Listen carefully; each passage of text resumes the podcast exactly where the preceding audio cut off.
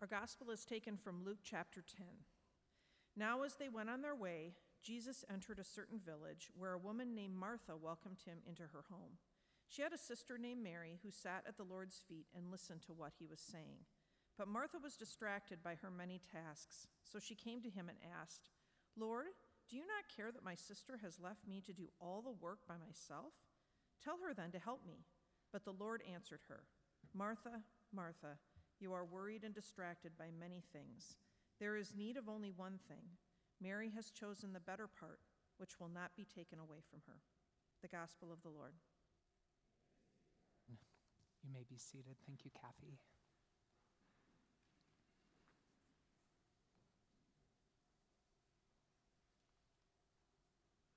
Grace to you all and peace. Amen. Did you know that the average American works more hours than a medieval peasant? Think about that. You watch all of these shows and movies and see these people toiling away in the fields, sweating and flopping over in exhaustion, and you think, wow, they had it bad back then. Well, you've got it worse by several hundred hours each year.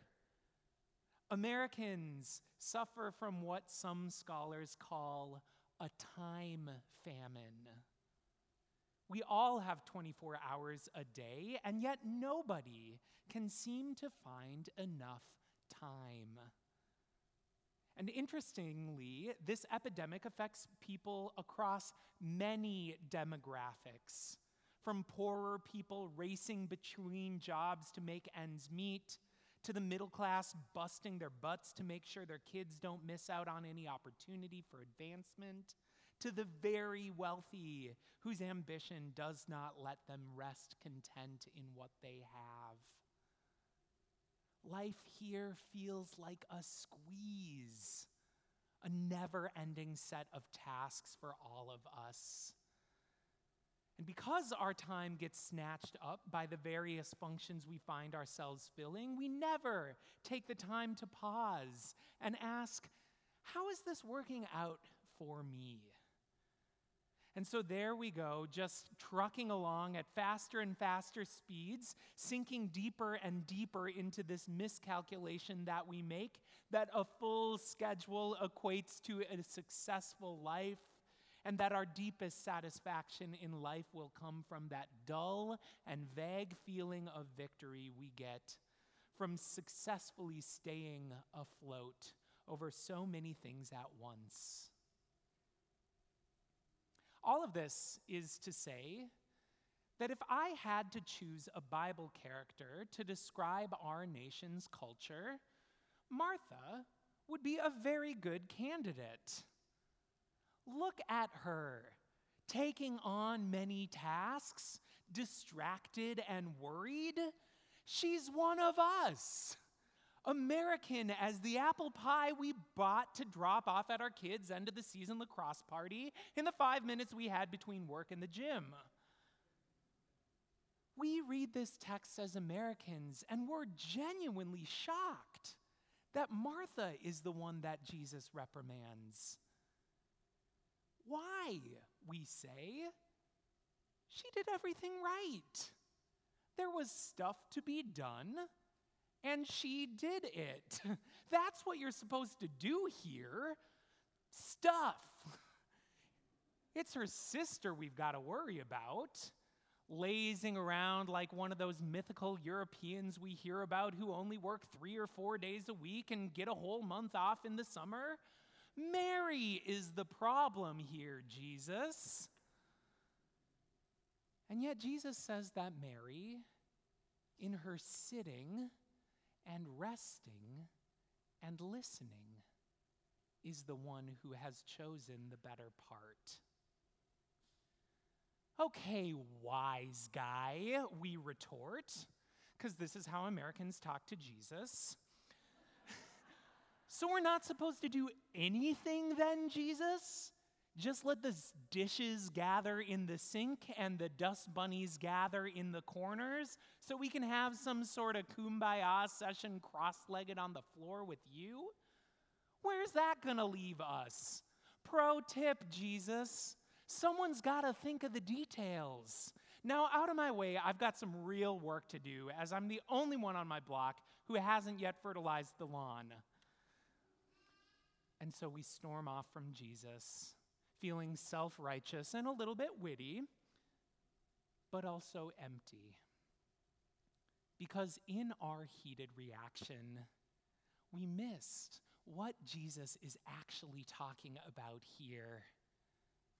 We hear this text and are quick to assume that Jesus is calling Martha out because she's got a high level of activity.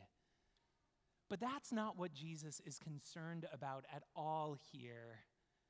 So you can stop holding your breath, dear Americans. It turns out that Jesus is not against us doing stuff.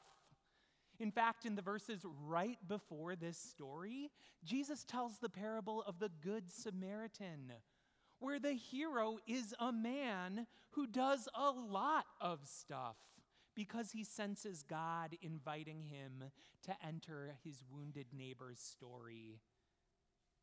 Jesus is okay with us doing stuff, even when it makes us a little busy from time to time.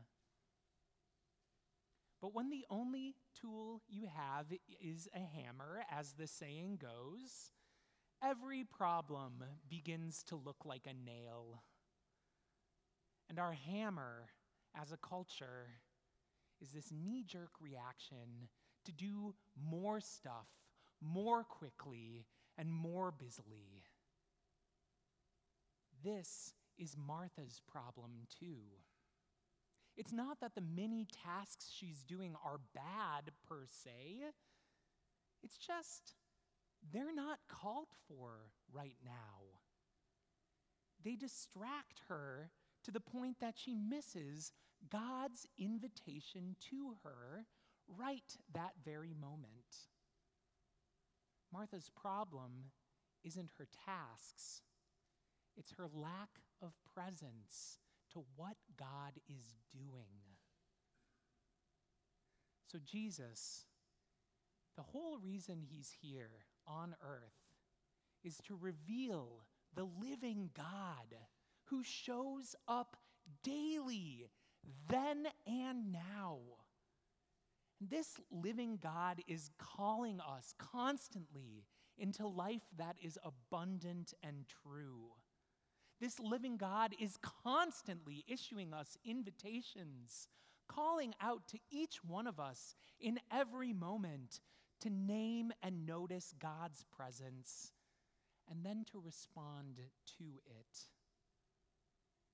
And this living God doesn't always ask us to do more stuff. Yes, sometimes God does. Sometimes God invites us to actively serve our neighbors.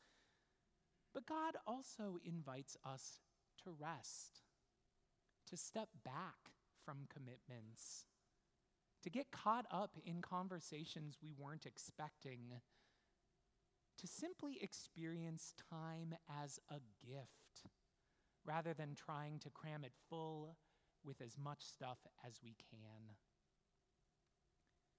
This was the invitation Jesus was offering Mary and Martha when he entered their home. But Martha, in her unexamined drive to do more, misses the living God in her midst as she conflates busyness with faithfulness. Can I speak honestly to you? I love Mount Olivet so much. And sometimes I worry we are in danger of making this same mistake. That we will conflate busyness with faithfulness and distracted by all the tasks we say yes to, we'll miss the living God in our midst. It's an understandable temptation, of course. It's a Martha world out there. And most of you don't come to make this church your home because you're looking to fill the gaping holes in your calendar. you're busy. I see this especially with our youth and their parents on Wednesday nights during the school year. Many of our youth make it to half or fewer of our sessions because they end up getting double or even triple booked on Wednesday nights sometimes. Or parents of high schoolers sitting in that pressure cooker that is the college decision process tell us that the only way we can hope to engage their kids at church is to organize service projects so they have something to put on their college applications. It's hard to know how to do ministry in this context because the deep spiritual community that our faith calls us to it doesn't happen without us investing our time but it's so hard for people who are already busy to hear this as good news. And more often than not, church can end up feeling like just another ball you've got to juggle. Sometimes it feels like what we do here just adds to the time famine. And I gotta say, I'm part of the problem. I know my gut instinct in ministry is to just get more stuff on the calendar, to schedule a meeting, to launch a new leadership group or initiative, go on a new retreat, to try to outcompete or at least blend in with all the other commitments you've got going on in your lives, saying that if we live in a Martha world, perhaps the way forward is for us to become a Martha church Every other inch of our lives measures success by how well we are able to maximize our output. So, why not church, too? Well, because of this story. That's why. This story and all scripture calls us back to the living God who tells us that faithfulness isn't measured by how much we do, but by whether or not we are present to God's unending grace toward us. Whether or not we are able to notice what God is calling us to in any given moment. True faith, at least in these verses, can look like just sitting together listening to one another, and enjoying that feeling of letting time pass. Our culture, it's always going to tell us to do more, work harder, and cram another thing in. But the living God that Jesus reveals is not that predictable. The same God who calls us to serve our neighbors and to get involved and active like the Good Samaritan in one moment also calls us to sit down and listen in the next. Each moment that we live contains a divine invitation to true and abundant life. And that invitation looks different day by day. And so, what faith is, is becoming available to that invitation. Faith is a process of detachment, detaching ourselves from the tasks that worry and distract us enough to be able to hear and respond to the living God's invitation. What if we let that notion lead our life at church? What if we measured our success not by the size of our impact, but by how we've been present to God? What if we could say clearly that each thing we are saying yes to as a church was because we know that the living God is calling us there?